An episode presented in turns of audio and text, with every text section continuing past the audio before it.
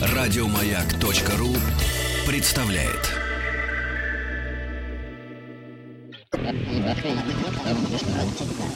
Объект 22. 22. Объект 22. Именно так, все чистая правда. Это «Объект-22», я Евгений Стаховский. И что, научные бои?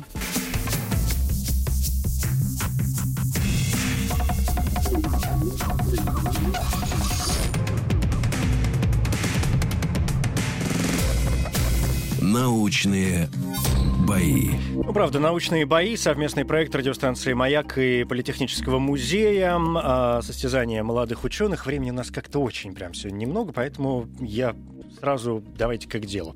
Значит, э, Второй сезон, 12-е бои сегодня в эфире «Маяка», 29-е бои в эфире в общей сложности. И э, вот главные действующие лица. Это Мария Ерофеева, зоолог, кандидат биологических наук, между прочим, старший научный сотрудник Института проблем экологии и эволюции имени Северцева. Мария, здрасте. Здравствуйте. И Надежда Тереханова, биоинформатик, младший научный сотрудник Института проблем передачи информации. Надежда, здравствуйте. Здравствуйте. Что у вас проблемы какие-то сплошные в институтах? Я не понимаю. Там институт проблем, здесь институт э, проблем. Можно как-то спокойно заниматься экологией, передачей информации без проблем, чтобы как-то все это... Это не очень у нас получается. Да, но я надеюсь, что сегодня мы как-то сделаем какой-то шаг к решению тех или иных проблем. Тем сегодняшних боев, ну, в общем, можно, наверное, как-то предположить. Там зоо, здесь био, эволюция сегодня. Вот так мы решили обозначить эту тему, тем более, что вопрос эволюции вечно всех беспокоит. Что, как, куда, где, где эти все эволюционные процессы, почему мы никак не можем увидеть их невооруженным глазом. Коротко о правилах. Э, каждому участнику дается 10 минут для рассказа о его исследовании. Из них первые 5 минут такого чистого сольного времени. На второй пятиминутке уже подключаюсь я со своими вопросами, которые у меня возникнут по ходу э, вашего выступления. В конце оппонент тоже будет иметь возможность задать коллеге какой-либо вопрос.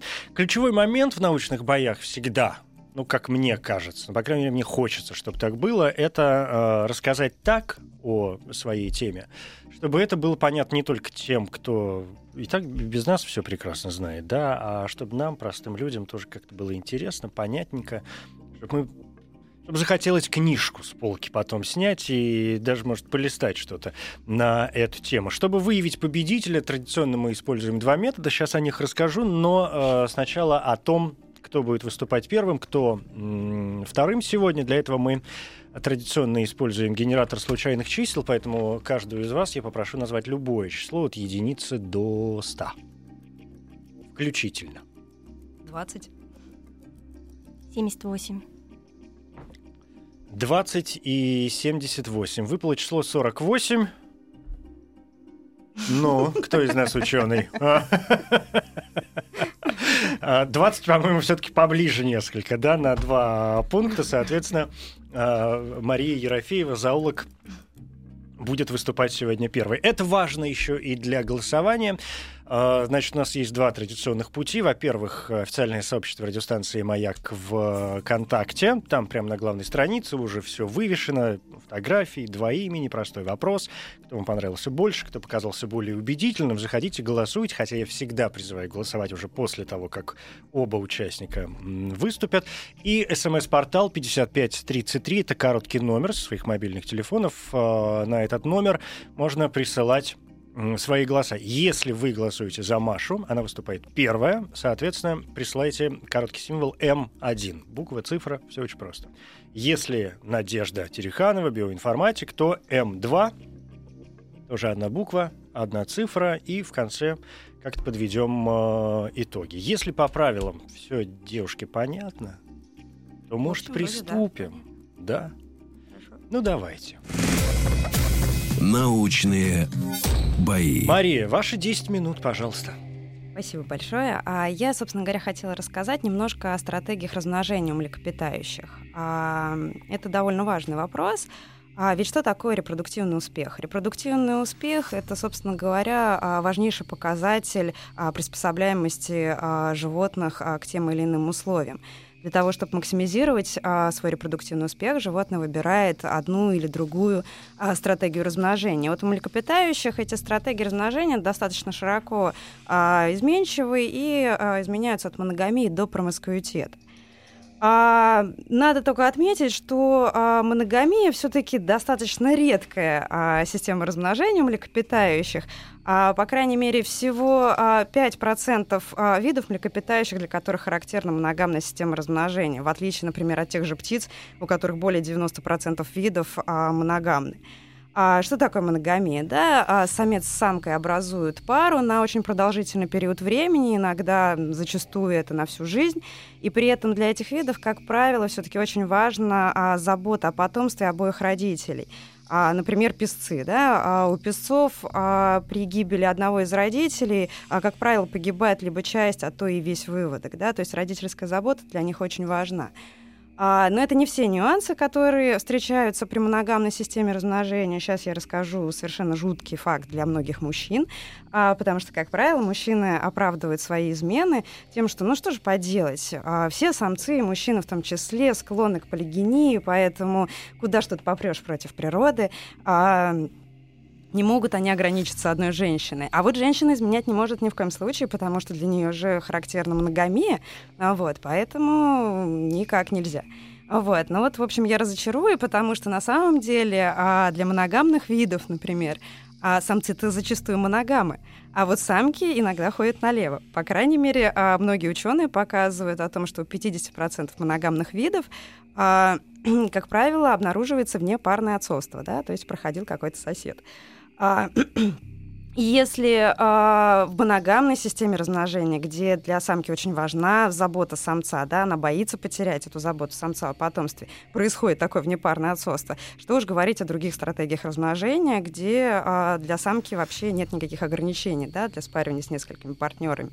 А даже при полиандрической системе, да, это система спаривания, при которой а, самка априори спаривается с несколькими самцами, но это не случайные самцы, это самцы, которые охраняют ее территорию, да, и охраняют саму самку. А даже в этой ситуации несколько самцов не в состоянии охранять так территорию и так самку, а, чтобы быть стопроцентными отцами ее детей. А, вот. А почему же происходит такая ситуация? Почему происходит такой конфликт? Да? А, собственно говоря, все очень просто. Самка и самец преследуют а, разные интересы да, для достижения а, максимального репродуктивного успеха. А для самки а, самое важное это ее потомство, ее детеныши. И если она действительно не может воспитать детеныша без участия самца, то да, конечно, она будет стремиться к моногамии. А, причем, а, чем а, выше будет шанс потерять заботу самца, а, при измене, скажем так, да, а, тем меньше она будет этого делать. Но если самка способна позаботиться о детей без участия самца, то она будет спариваться с несколькими партнерами. И это не просто какая-то там, не знаю, нехорошее поведение самки, да, она а, преследует определенную цель. Дело в том, что спаривание с несколькими самцами у самки увеличивает репродуктивный успех. А, она таким образом увеличивает шансы на выживание детеныша, увеличивает генетическое разнообразие. У самцов все намного сложнее, да, их в меньшей степени заботит потомство, в плане заботы, я имею в виду, да, а, заботятся только там, где не могут выжить без самца, а в большей степени самцов интересует территория и сама самка. И если они способны охранять самку, если они способны охранять территорию, то они будут ее охранять всеми силами, сколько могут.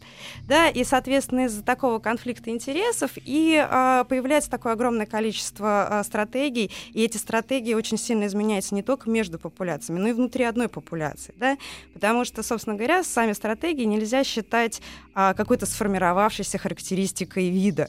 А, это индивидуальная стратегия самца, индивидуальная стратегия самки, которая вырабатывается а, а, в результате изменений социальной и экологической среды вокруг них.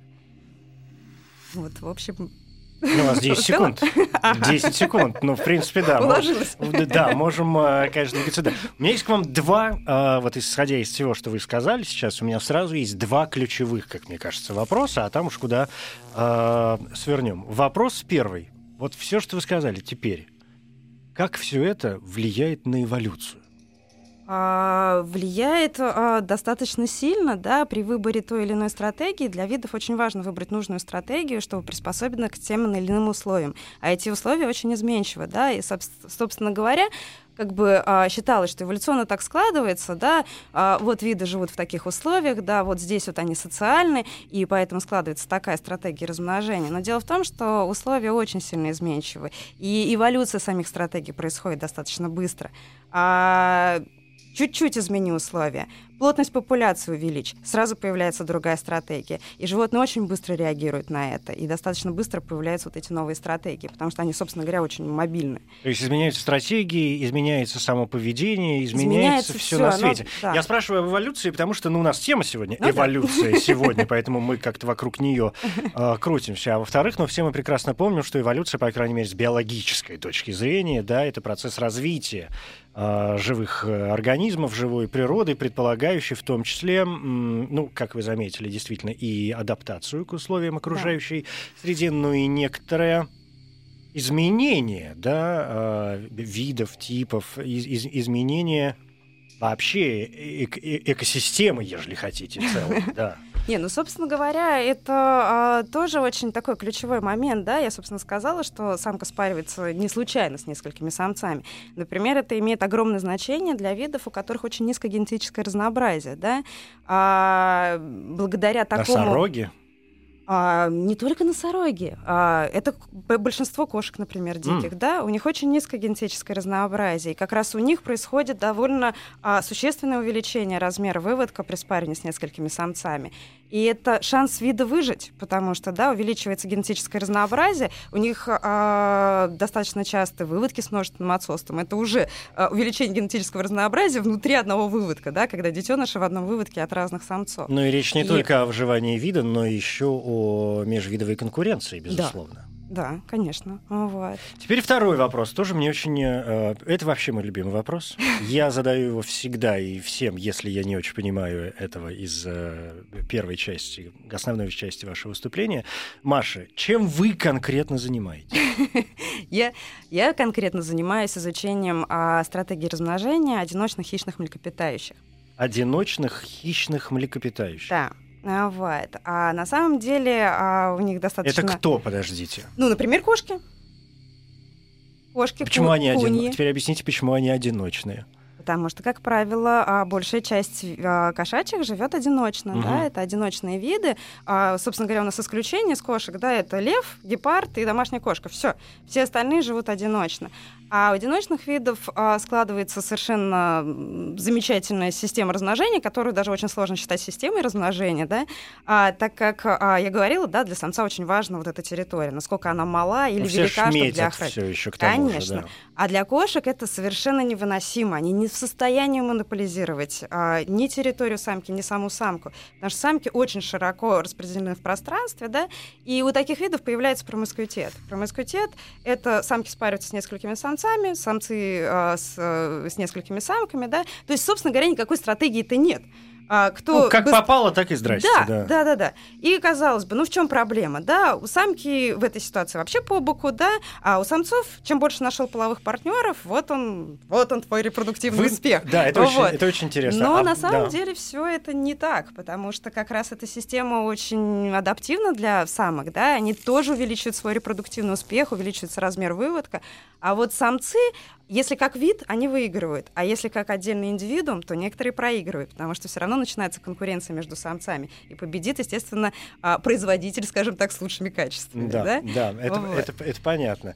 Вы пытались, э, ну, я не знаю, в каком-то научном э, смысле, я не уверен, что это вопрос к вам, честно вам скажу, да, если нет, то сразу нет, но э, мне вдруг стало интересно, вы занимались, может быть, вопросом, почему, скажем, кошачьи, коль уж они представляют сферу ваших интересов, вышли вот на такую историю, да, на, на такую концепцию, на такую стратегию? А, ну, здесь э, так достаточно, в общем, просто, да, для самки, самка способна воспитать детенышей без Ама. самца. Угу. Да, ей самец для То этого она не нужен. Она достаточно сильная, она да, достаточно ловкая, она, она может для, для того, чтобы пищу. прокормить детенышей. Угу. У детенышей безумное количество адаптаций, чтобы целые сутки, даже еще совсем малыши находиться без самки. Но да, мы знаем все ожидать. по домашним нашим кошкам, все, родились котята, они уже через Да, через да, три да, дня да, они да. уже нормальные все. Вот, да. Соответственно, самка совершенно спокойно может по- приспособиться, да. А участки обитания, естественно, огромные, потому что а, добыча-то широко распространена, да, а, и поэтому для того, чтобы было достаточно для добычи для самца и самки, им приходится увеличивать эти индивидуальные участки обитания. Тем более, что вот. кошки достаточно всеядны. А, в общем-то, ну, скажем так, не все. Не все. Есть, конечно, совершенные хищники, да, как рысь или леопард, а, у которых огромный спектр добычи, и они могут что мышковать, что охотиться на крупную добычу, да, в общем-то. Что нашли, то и тем и пропитались. А есть, конечно, эндемики, которые едят только определенный корм, как, не знаю, антская кошка, которая только шиншил и в общем. Антская кошка любит только шиншилл. Да. Ты смотри, что творит.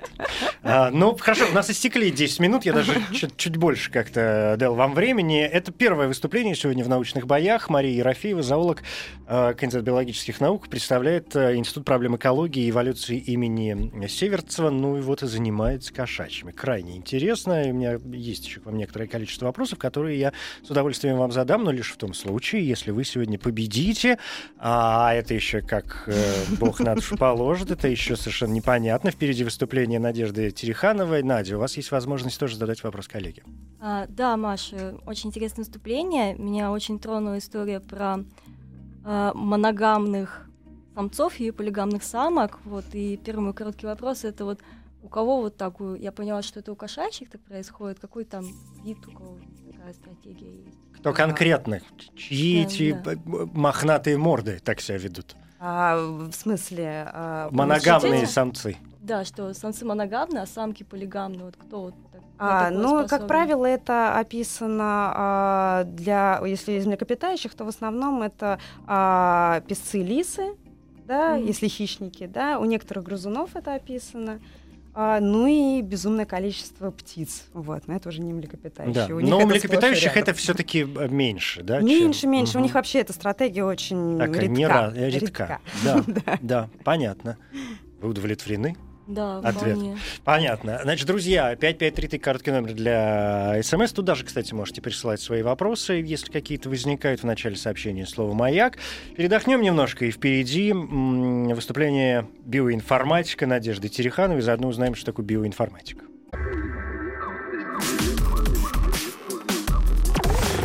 Объект 22.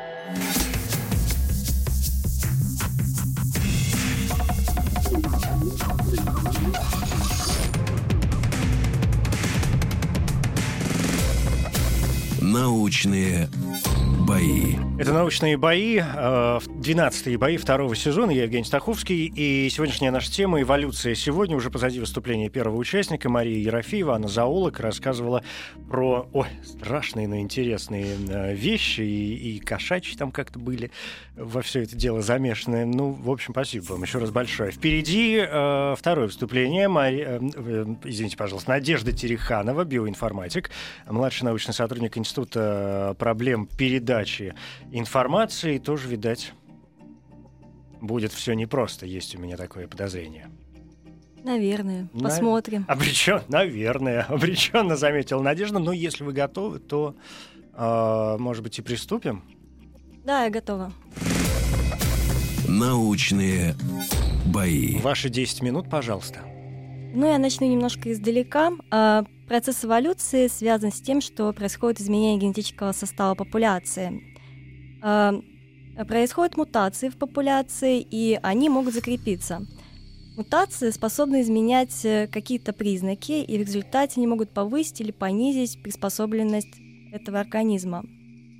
А, В ходе борьбы за существование преимущество получают те организмы, у которых генетические какие-то вот признаки и э, вообще внешние признаки соответствуют наиболее э, адекватно условиям среды.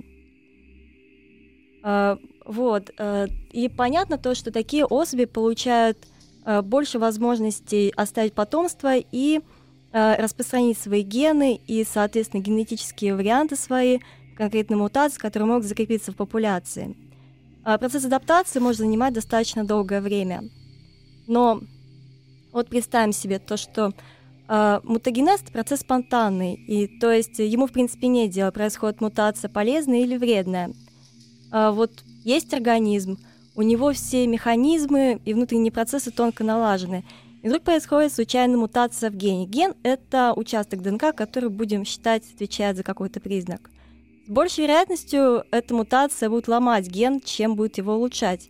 Потому что, э, как бы, если что-то происходит случайно, то гораздо более вероятно, что э, этот случайный процесс, он все сломает, чем сделает э, что-то более хорошее. Вот поэтому понятно, что произошла какая-то полезная мутация, придется ждать время. Ну а теперь представим, то, что нам нужна какая-то конкретная мутация, которая будет э, нам приспосабливать организм к конкретной среде обитания. Тем самым нам придется ждать еще время. А если как бы мы будем знать то, что э, нам нужно несколько мутаций, так как часто процесс адаптации является сложным процессом, то время ожидания еще более удлинится. Но давайте обратимся теперь к объекту моему изучения, колюшки. Колюшка — это маленькая рыбка, обитает в северных широтах нашей страны, и она существует в виде двух форм — морской и пресноводной. Удивительно то, что морская колюшка, попадая в пресную воду, способна очень быстро адаптироваться к пресной воде. Всего порядка за 10 поколений. А, две формы колюшки, они отличаются друг от друга по внешним признакам. А, во-первых, это костные пластинки. У морской колюшки они располагаются от головы до, бока, до хвоста по боковой поверхности тела, а у пресноводной колюшки их совсем немного возле головы. Считают, что такое строение обусловлено внешними признаками. Э, в морской воде обитает много хищных рыб, они стремятся поймать колюшку, и ей выгодно иметь броню. Также морская колюшка, она более не маленьких размеров, и поэтому э, она является более юркой. То есть, если она вдруг попалась, то у нее есть больше возможности убежать. А, ну и стоит помнить то, что в морской воде гораздо легче иметь костные пластинки, так как там много солей, и ассимиляция кальция будет гораздо легче, чем в пресной воде. Как же происходит э, такая быстрая адаптация? На самом деле э, в морской, э, если сделать сравнительный анализ ДНК морской и пресноводной колюшки, то будет видно, что все отличия сконцентрированы всего лишь в одном проценте всей ДНК. То есть за счет изменений в этих небольших участках морская кошка превращается в пресноводную. Но все же интересно, как же вот так быстро за 10 поколений морская кошка вдруг становится пресноводной? Дело в том, что в морской популяции на низкой частоте уже присутствуют пресноводные аллели, э, пресноводные генетические варианты. То есть некоторые морские особи являются носителями пресноводных признаков. И когда они попадают в пресную воду, то получает преимущество в борьбе за существование, оставляет потомство и тем самым распространяет свои генетические варианты. А, отбор действует так, то, что он способствует а, повышению частоты преснованных генетических вариантов и а, постепенно вытесняет морские генетические варианты. Вот такой вот интересный механизм есть у колюшки. И то есть существует какая-то некоторая генетическая память, есть э, пресноводные уже готовые хорошие решения, пресноводный генетический вариант, который записаны в ДНК морской колюшки. И когда морская колюшка попадает в пресную воду, uh, они как будто вспоминаются и используются. Данный механизм очень хорош тогда, когда нужно несколько раз приспособиться к какой-то конкретной среде обитания, как в случае колюшки. Пять минут истекли. Ура, успела. А, ро, успе... а вы все сказали, что хотели? Да, на самом деле. Прям, прям, ну, ничего себе. А, чувствуется большая тренировка. Надежда, вот какой у меня к вам будет первый а, вопрос. Когда вы стали говорить про колюшку, ну, то есть, во-первых, не будем путать ее с корюшкой, да, вот той огурцовой рыбой, которую так любят в Петербурге, например. Мне знаете, что интересно? А вы когда стали говорить про колюшку, я подумал, что вы занимаетесь только ей, то есть вот так можно изучать какую-то одну конкретную рыбу, или, э, скажем, колюшка уже была выбрана потому, что в ней видно, как протекают вот эти процессы, что за этим можно наблюдать и делать какие-то выводы. Именно так. На самом деле эта задача э, как бы пришла к нам вместе э, с одним ученым, ихтиологом Николаем Сергеевичем Мюге. Э, он занимается всеми различными рыбами, но вот как бы есть такая задача, это э, такой известный факт, то, что вот существует колюшка в виде двух форм, которая в то же время является одним видом. То есть два таких неких подвида. И морская колюшка, она может очень быстро адаптироваться к пресной воде, когда ее особи попадают туда, то есть за 10 поколений. Вот. И Николай пришел в нашу лабораторию, предложил эту задачу. Вот, я подвернулась, я биоинформатик, и мне очень интересно угу. эта задача, поэтому я ее взяла. Потому что э, колюшка является модельным объектом. Э, есть несколько преимуществ ее использования, так как у нее есть небольшой геном, то есть геном это вся ДНК, э, которая есть в клетке. Э, также много работ сделано по колюшке. Это диплоидный геном, поэтому его легко было собрать, и когда ДНК собрана, то его можно легко проанализировать, проаннотировать. Э, под нотацией подразумевает то, что как бы э, известно с некоторой точностью, какие гены находятся, на каких координатах, э, за что они отвечают. Вот для колюшки очень много этой информации известно. Угу. Но наверняка это не единственный случай, где возможны такие достаточно быстрые трансформации, да? Э, по трансформации адаптации имеется в виду? Да, конечно. Вот э, недавно я была на конференции, и э, как бы все ссылаются вот на модель колышки, потому что как бы на ней э, впервые была обнаружена вот такая, э, такой интересный механизм быстрой адаптации при использовании, это называют как бы в нашем мире стандартной генетической изменчивости, вот как раз, как я рассказывала, э, пресноводных вариантов на низкой частоте в морской популяции, где они, казалось бы, совсем не нужны, но в то же время, когда эта популяция попадет в пресную воду, они как раз обеспечат выживание всей популяции и быстрая адаптация, что даст ей большое преимущество. Что с методами, да? Вы говорили очень много о генах, но мне как-то интересно со стороны, как наблюдать. Ну, то есть мы знаем, что эволюция, если мы говорим, да, у нас тема сегодня эволюция сегодня. А, и понятно, что эволюция движется достаточно медленно. Вы говорите о вот этой вот трансформации, адаптации, да, за которой как-то можно наблюдать, но в то же время напираете на гены. Это единственный или это главный метод? Я просто хочу понять, как наблюдать, если действительно это медленные процессы? То есть, ну что, что изучать-то, как это можно увидеть?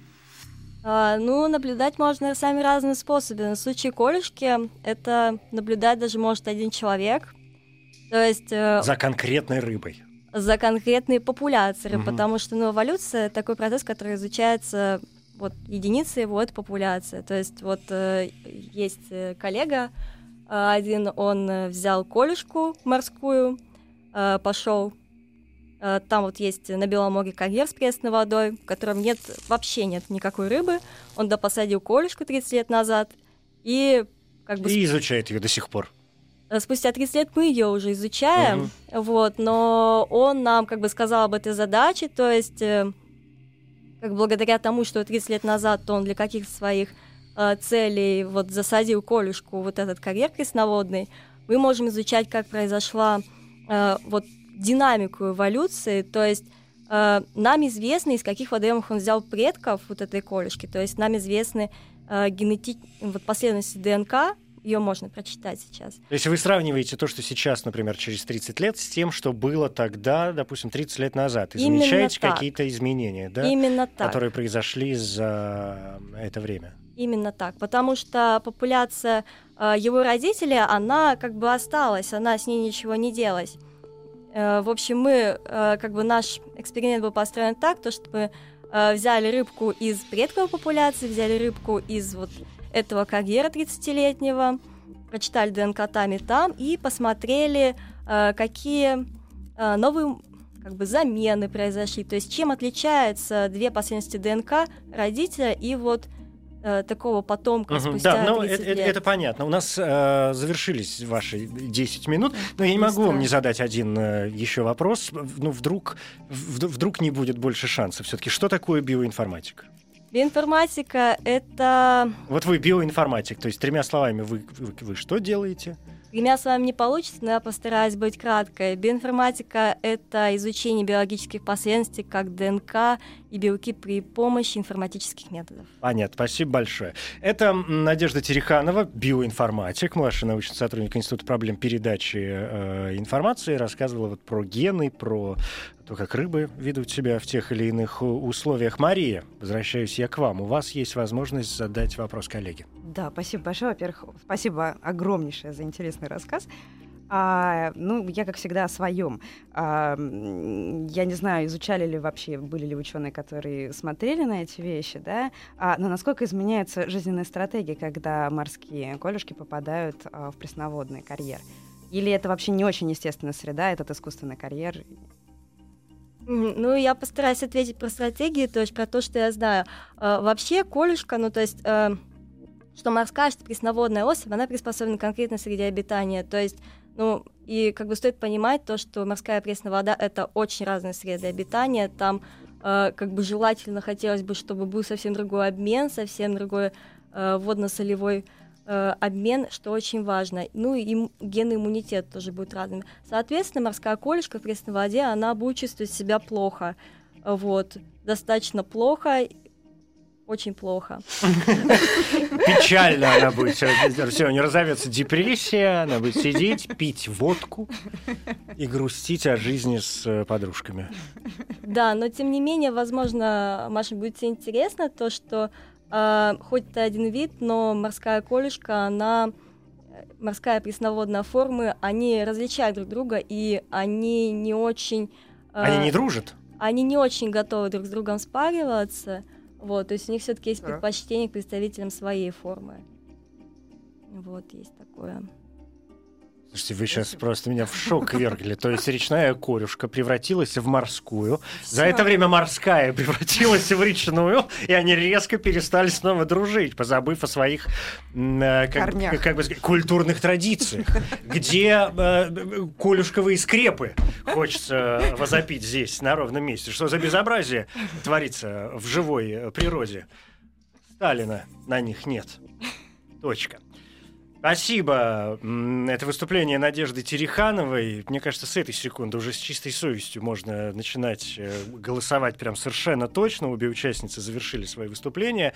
5533, а, короткий номер для СМС. Если вы голосуете за Марию, э, зоолога, она выступала первой, присылайте М1. Если за Надежду, биоинформатика М2. Ну и ВКонтакте вам в помощь тоже.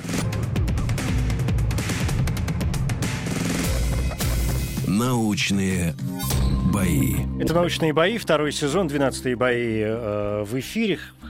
Как-то слишком много цифр, хотя сейчас, наверное, уже надо подойти вплотную к другим э, цифрам. Давайте еще 30 секунд на голосование, но так, чтобы те, кто, например, в данный момент набирает смс или э, открывает официальное сообщество радиостанции «Маяк ВКонтакте», успели доделать то, что они начали, и после этого я как-то действительно подведу результат, чтобы все не зря, чтобы все голоса я успел посчитать, и и, и объявить э, победителя, которого традиционно попрошу остаться в этой студии еще на некоторое время, для того, чтобы мы глубже смогли нырнуть в тему его научных интересов. Пока напомню вот о чем. 29 ноября в центре Digital October пройдут научные бои, ну, что называется, такие офлайн, научные бои шоу, в котором ученые говорят просто о сложном. Начало в 17 часов, вход бесплатный что приятно. 29 ноября это какой день недели? Воскресенье. Совершенно прекрасно. Вход бесплатный, воскресенье. Что еще нужно для счастья? Digital October, это в Москве все. Научные бои.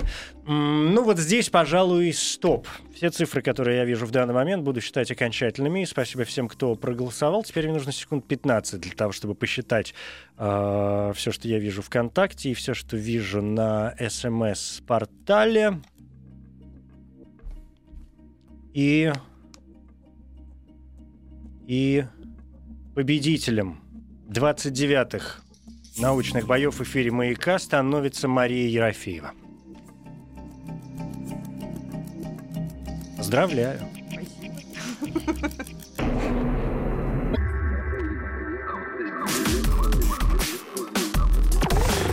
Объект 22.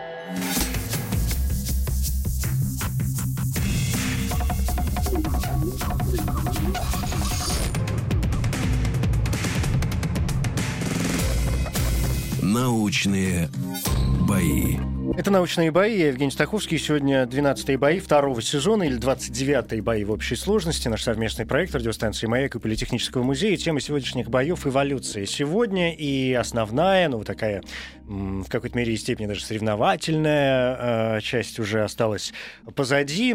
Здесь Мария Ерофеева, зоолог, кандидат биологических наук, старший научный сотрудник Института проблем экологии и эволюции имени Северцева и Надежда Тереханова, биоинформатик, младший научный сотрудник Института проблем передачи информации.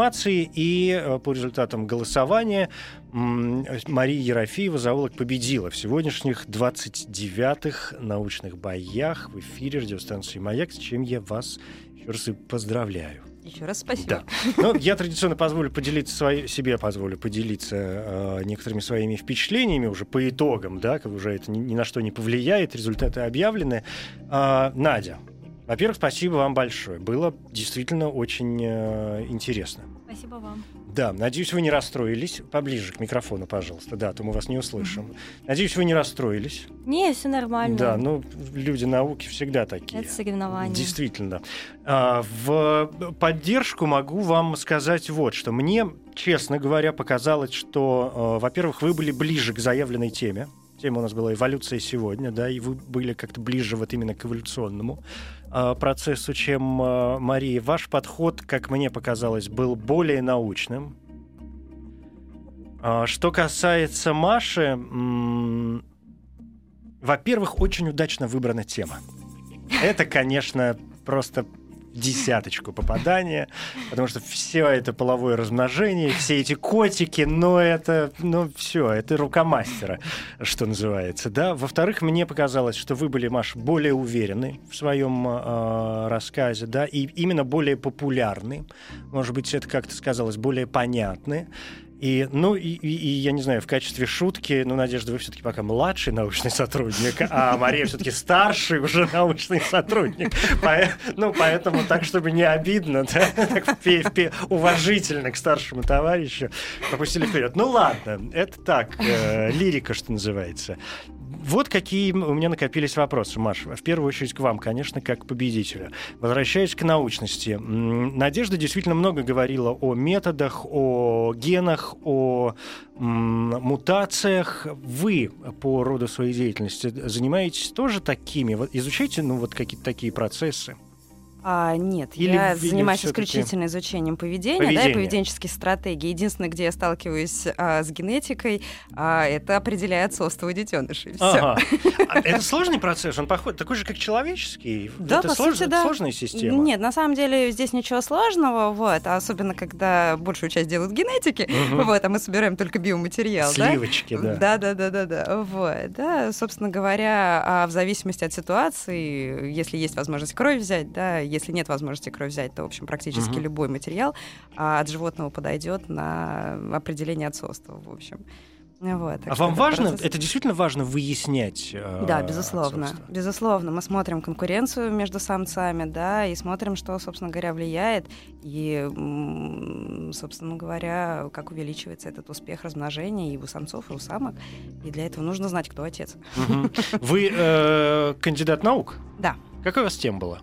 А тема как раз была про стратегию размножения евразийской рыси. Евразийской рыси? Да. Почему рыси? А, ну, вообще, на самом деле, а, обычно, когда а, изучают кошачьих, как правило, такой модельный вид всегда был домашняя кошка. Ну, очень удобно в исследовании, ну, действительно. Конечно. Я тоже к нему очень люблю прибегать. Опять же, агрессии а, меньше. да, вот. То есть любые манипуляции с ним очень а, удобны. А, но есть одна проблема, да, как я говорила, что большая часть кошек идут одиночный образ жизни в природе, да, а домашняя кошка, ну, не очень-то она одиночный вид, да, особенно посмотреть на наши городские помойки, да, какие создают они а, сложные иерархические а, группировки, да, а, поэтому нужен именно объект, который бы отражал более или менее а, жизнь всех диких кошек, да, потому что всех изучить сложно, да, вообще кошки очень скрытны, большая часть кошек, да, единственные, кого очень хорошо исследовали, это кошки открытых пространств, там те же львы, а, гепарды, да, а все остальные кошки, особенно те, которые тяготеют к лесам, их изучить невозможно, о них никто толком ничего не знает. Поэтому нужен какой-то объект да, для этого исследования. А рысь в этом плане оптимальна. Во-первых, не очень крупная кошка, да, скажем прямо, и очень удобно содержать в неволе, да, и все манипуляции с ней а, более удобны, если же, нежели работать с тигром, например, да. Он, конечно, прекрасен и красив, но очень сложен в работе. А, и при этом а, евразийская рысь, она такая очень а, может отражда- отражать большую часть кошачьих вообще стратегий в принципе, потому что это, во-первых, универсальный хищник с огромным спектром добычи, соответственно, с очень мобильным охотничьим поведением. А это зверь с самым широким ареалом практически из всех кошачьих, да, соответственно, приспособлен к разным биотопам. Вот чем больше вот это, чем выше приспособляемость, да, тем больше поведенческих стратегий зверь показывает. Ну и тем тем вам интереснее. да, и нам интереснее, да, и мы можем прогнозировать, как э, та или иная кошка в тех условиях может себя вести, даже если это не евразийская рысь. В этом смысле, э, ну, когда вот вы говорите, что вы занимаетесь поведением, в первую, да, изучением поведения м, животных, в этом смысле вы же как-то, я не, ну, я не знаю, должны или не должны, но, может быть, сотрудничаете, безусловно, с зоопарками, с цирками. А с цирками в меньшей степени, с зоопарками, безусловно, всегда, да. Вот, с ними очень большое сотрудничество происходит. Но а, здесь есть одна проблема, да, потому что в зоопарках наблюдать животных ну, довольно сложно. Да? А, во-первых, очень сильный пресс все-таки посетителей и так далее. Да? А, поэтому у нас, собственно говоря, есть своя исследовательская база, которая находится в Черноголовке, где мы, собственно говоря, этих животных содержим в неволе да, и изучаем. И там все-таки Мгм. более комфортные для исследования условия, да, и меньше прессинга. Э, Пришло несколько вопросов э, от слушателей. Я, как всегда, я не знаю, к вам, это не- если это не ваша тема, мы сразу идем э, дальше. Да? Ну, вот есть, например, вопрос, который мне кажется интересным. Правда, я пока не очень улавливаю, какой вывод из этого можно сделать. Но, тем не менее, сравнивали ли вы стратегии кошек и волков? А, честно говоря, никогда в жизни не подходила к этому вопросу, чтобы обязательно надо сравнить. Дело в том, что это животные, которые, у которых совершенно разная социальная структура, да, и а, очень по-разному все устроено. Да. Волк а, живет в социальных группах, а, как правило, размножается доминантная а, пара. И, кстати, это одни из немногих млекопитающих, у которых, которым ну, в большей, скажем так, степени удается именно удержать э, этот порядок вещей. Размножается именно доминантная пара. Как правило, они субординантных особей очень сильно а, прессингуют, не дают им размножаться. А, соответственно, рысь это одиночный хищник, да, или ну вообще Мгм. большая часть. Ну, это опять кошек, да. вопрос стратегии. То есть зачем Да, их, может быть, есть- даже сравнивать вообще изначально? Да, в общем, на самом деле они настолько различны, что их вообще нет смысла сравнивать. Одно дело, когда а, более близкие животные и а, одна стратегия вытекает из другой, тут да, тут, конечно, можно сравнить и посмотреть, как они там а, могли пересекаться по этим стратегиям. А волк и рысь, они исключительно враги в лесу, вот, и с разными жизненными стратегиями. Ну и там что победит, это понятно, да. А, Надежда. Да, Хочу да. к вам теперь э, вернуться, с вашего позволения. Вы, если у вас есть вопросы, например, какие-то к Марии, может быть, по, вы же все-таки биологи, вам наверняка есть о чем Мгм. поговорить, вы тоже присоединяйтесь. Но я вот что хочу спросить у вас. Я не успел задать этот вопрос, но он меня как-то тревожит, вы знаете. Давайте. Я хочу воспользоваться моментом. Когда в вашей э, основной части вашего выступления вы говорили о, мутациях, о полезных мутациях, о каких-то вредных мутациях, я как-то зацепился за эти слова и подумал, что не очень понимаю, как вообще понять, где полезная мутация, а где вредная мутация. Ну, то есть, в моем представлении, ну, это мутация, это процесс тот же самый. То есть э, некая особь там или, или, или- или, Мгм. может, даже популяция, но в ней происходит мутация. Что значит в этом случае полезное и вредное? М, Ну, дело в том, что многие действительно ассоциируют мутацию как с чем-то плохим, чем-то таким негативным. И, в принципе, это не безосновательно, так как, как я уже сказала, мутации, которые происходят, они оказываются в основном вредными. А, Дело в том, то, что под мутацией э, мы, как бы эволюционные биологи, подразумеваем это какое-то изменение ДНК. То есть неважно, хорошее, плохое, это изменение ДНК.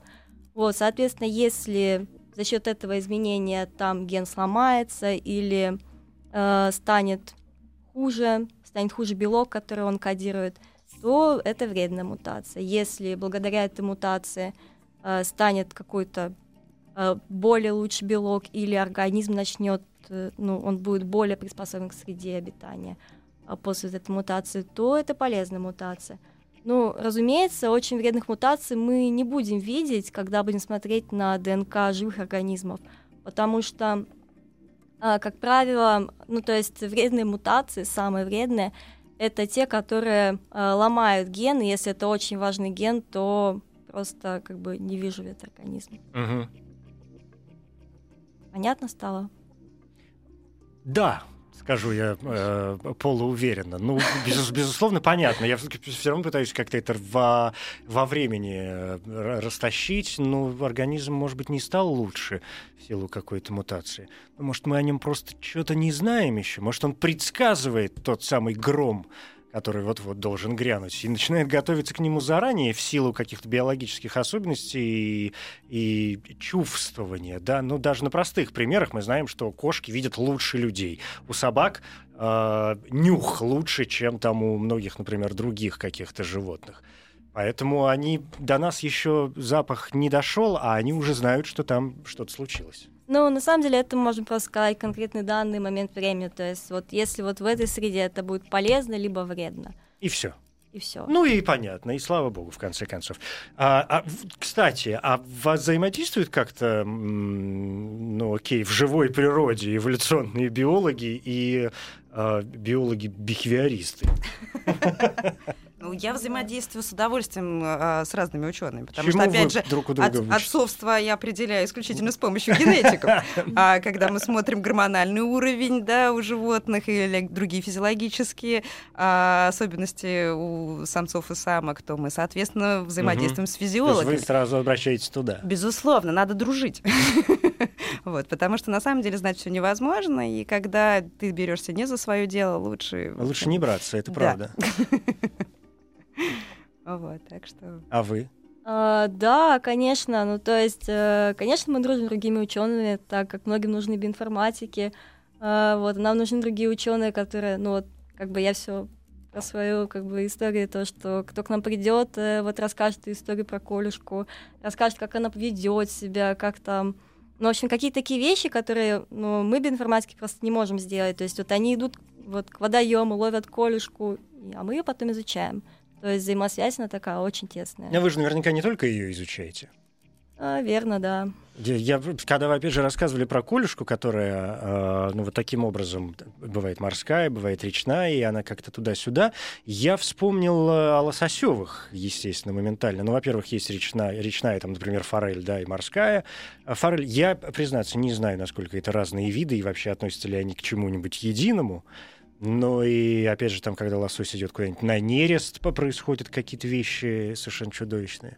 Ну да, опять же, как бы скажу то, что колюшка, почему именно изучальники и другие рыбы, дело в том, то, что, ну вот, мы ученые, которые работаем с данными, мы ограничены а, вот как бы временем. Сейчас э, не все можно сделать. То есть вот есть геномы, если они полиплоиды, то их, э, ну вот сейчас собрать как-то очень сложно. А если ты не соберешь ДНК, если у тебя ее не будет, то ты не сможешь ее изучать. Ничего не выйдет, конечно. Соответственно, у кошки у нее как бы простой, легкий геном, который собрали и делают. Ну, это мы возвращаемся к тому, что это просто удобно, да? Да, Мгм, это удобно, да. легко. А, у нас заканчивается все время. У меня есть последний э, совершенно вопрос, Маша, к вам, э, как победителю сегодняшнему. А, Ну вот вы занимаетесь кошачьими, рысью, вот этой кошкой, которая шиншил ест бесконечно тоже. А, есть в... У меня такой традиционный вопрос вообще ученым. А, Есть что-то, что вас интересует в вашей теме больше всего? Что-то, что сейчас не дает вам прям покоя, что вы Ну вот в хотите данный выяснить? момент меня не дает покоя, а, как влияет на взаимоотношения полов а, степень выраженности полового диморфизма у самки и самца. Спасибо большое. Большое вам за это спасибо. Надеюсь, вы найдете ответ на этот вопрос и, Я тоже надеюсь. и когда-нибудь мне расскажете. Да. Мария Ерофеева, победитель, наш сегодняшний зоолог, кандидат биологических наук, старший научный сотрудник Института проблем экологии и эволюции имени Северцева и Надежда Тереханова, биоинформатик, младший научный сотрудник Института проблем передачи передачей информации. Спасибо вам большое. Дико было интересно. Мне, во всяком случае. Надеюсь, не только мне вас сегодня Спасибо. слушайте. И Спасибо. традиционно я надеюсь, что мы встретимся, безусловно, с вами, может быть, и в этой студии, э, когда вы станете большими учеными, в чем я не сомневаюсь, и расскажете, раскроете мне глаза на мир какой-нибудь очередной раз, и я с удовольствием развесив уши буду все это э, слушать. 29 ноября в Digital Октобере э, научные бои, шоу, в котором ученые говорят просто о сложном. Начало в 17.00, вход бесплатный, это бои онлайн, так что, что называется, welcome to the party. А 29 бои в эфире радиостанции «Маяк» закончены. Научные бои. Еще больше подкастов на радиомаяк.ру.